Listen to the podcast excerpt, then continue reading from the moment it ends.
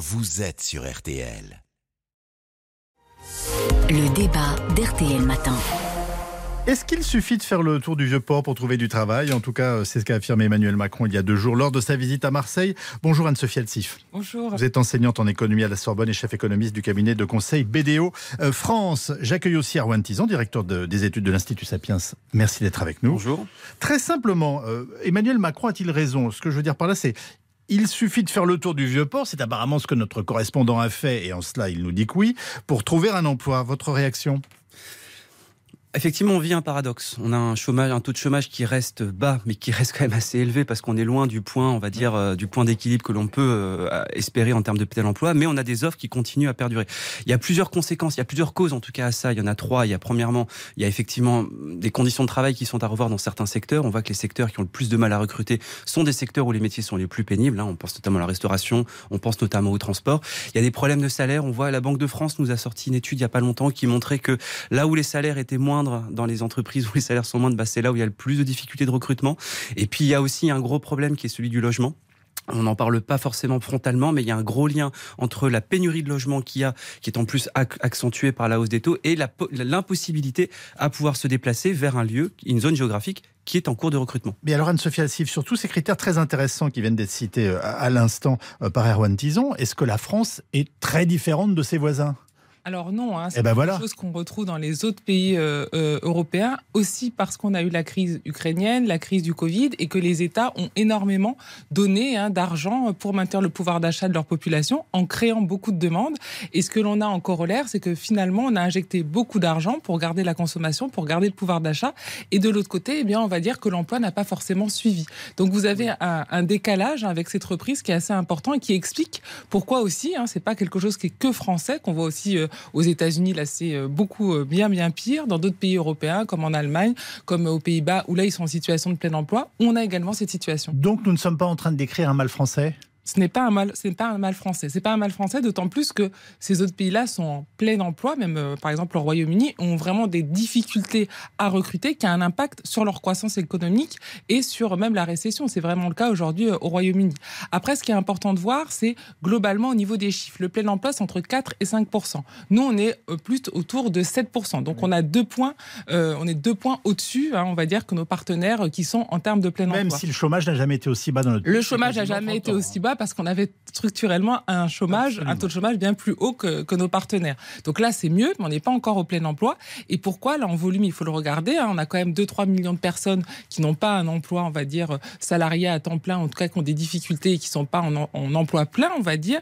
Et de l'autre côté, on a les entreprises qui ont des besoins, c'est 2, 3, 400 000 personnes en, en, échelle haute. Donc vous voyez quand même que vous avez encore 1, 2 millions de personnes qui sont vraiment les personnes qui expliquent ces deux points d'écart avec le plein emploi qui là sont au chômage. Et cela, c'est pas en faisant le tour du port qu'ils vont trouver. Pourquoi, Parce que souvent, ce sont des jeunes, donc des jeunes qui n'ont aucune qualification, ça en en a plus que les autres pays européens, donc ils sont complètement sortis du système. Et ça, c'est pas que l'emploi le problème. Ils sont complètement sortis du système ou ils n'y sont jamais rentrés? Oui, ils n'y sont jamais rentrés, les deux. Et donc là, c'est pas que l'emploi, c'est le logement, c'est plein de problèmes sociaux et autres. Et puis, on en a beaucoup parlé pendant les retraites, c'est euh, les plus de 55 ans. Vous savez, on a un des taux d'activité des plus de 55 ans qui est les plus bas d'Europe, où euh, après un certain âge en France, c'est très compliqué de retrouver où euh, voilà, vous, allez plus vers la pré-retraite. Et c'est pour ça que la réforme des retraites est aussi un espoir du gouvernement d'augmenter le taux d'activité. Parce que quand vous décalez l'âge, eh bien, vous augmentez le taux d'activité des seniors pour essayer justement de faire baisser. Donc si on veut vraiment être au plein emploi, c'est à ça qu'il faut s'attaquer. Et là, c'est pas en effet en faisant le tour du port que vous allez euh, eh bien, arriver à 5%. Erwan Tison. Oui, il y a, y, a y a un sujet aussi qui est complètement occulté, c'est celui de la formation. Parce que quand on interroge des entreprises, la plupart nous disent j'ai du mal à trouver les compétences dont j'ai besoin. Oui. Et donc, du coup, ce qui se passe, c'est qu'il une dichotomie qui s'opère entre les grandes entreprises qui, elles, sont capables de pouvoir développer des plans de formation à destination de leurs entreprises. de, façon autonome. De façon totalement autonome, alors que les petites entreprises n'ont pas cette ingénierie-là, ni ces financements-là.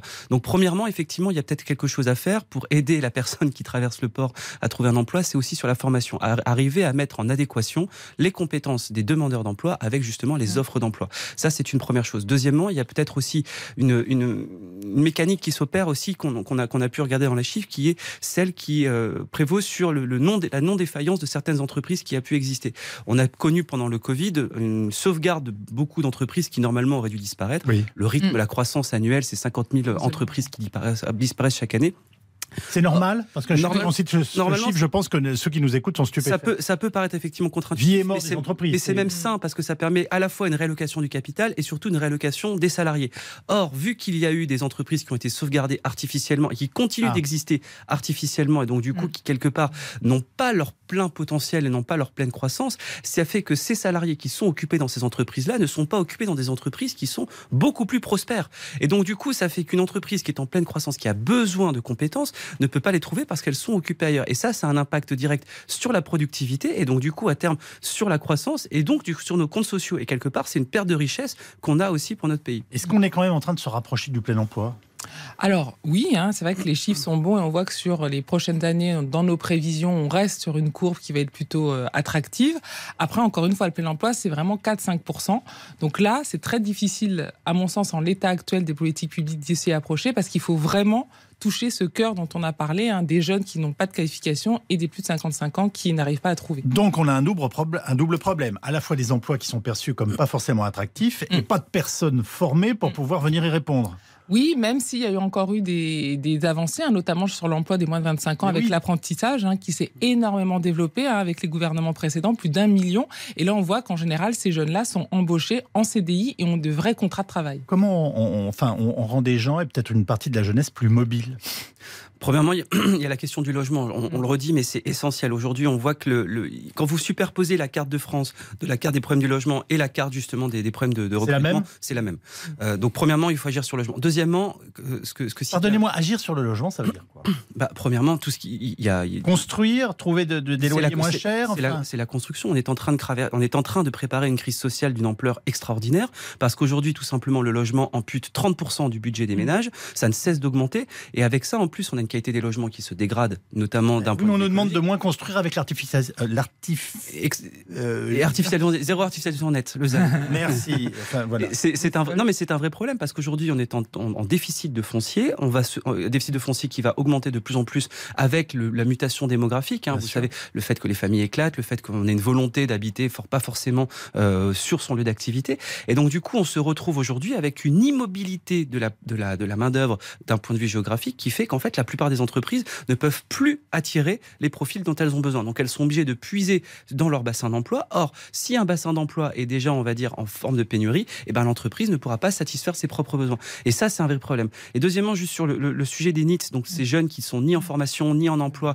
ni en, en- en- en stage, euh, donc on- c'est 150 000 jeunes par an. hein. C'est-à-dire que c'est 150 000 jeunes que Mm. chaque année le système déleste et Mm. met sur le côté sans aucune Une brassée de 150 000 chaque 150 000 année chaque année. Sans qui ne rentrent pas normalement sur le marché du travail non seulement ils n'y rentrent pas, mais les études montrent qu'en fait, ils n'auront aucune chance d'avoir une carrière, on va dire, linéaire et d'avoir tout simplement une insertion professionnelle. C'est des jeunes qu'on condamne au RSA chaque année sans aucune perspective d'avenir.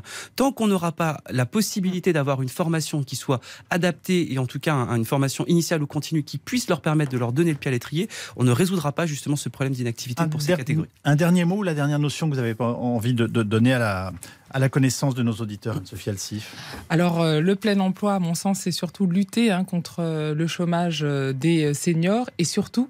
Surtout, et c'est dommage, hein, c'était vraiment ce qu'on, ce qu'on, ce qu'en tout cas de mes voeux, j'appelais pendant la réforme des retraites, repenser à l'organisation du travail. Ce n'est pas possible en France, hein, on en avait déjà parlé, que vous ayez vraiment une concentration de votre activité euh, entre 30 et 50 ans, et avant, après, vous êtes vraiment euh, sur le carré. rien. Voilà, alors que on voit dans les autres pays hein, qu'il y a vraiment une réflexion d'avoir Il y a un 15 emploi années à, à sur, euh, récupérer l'ensemble. 15 ou 20, 20, 20 ans même. Bon, eh ben, écoutez, ce chiffre est stupéfiant. Merci.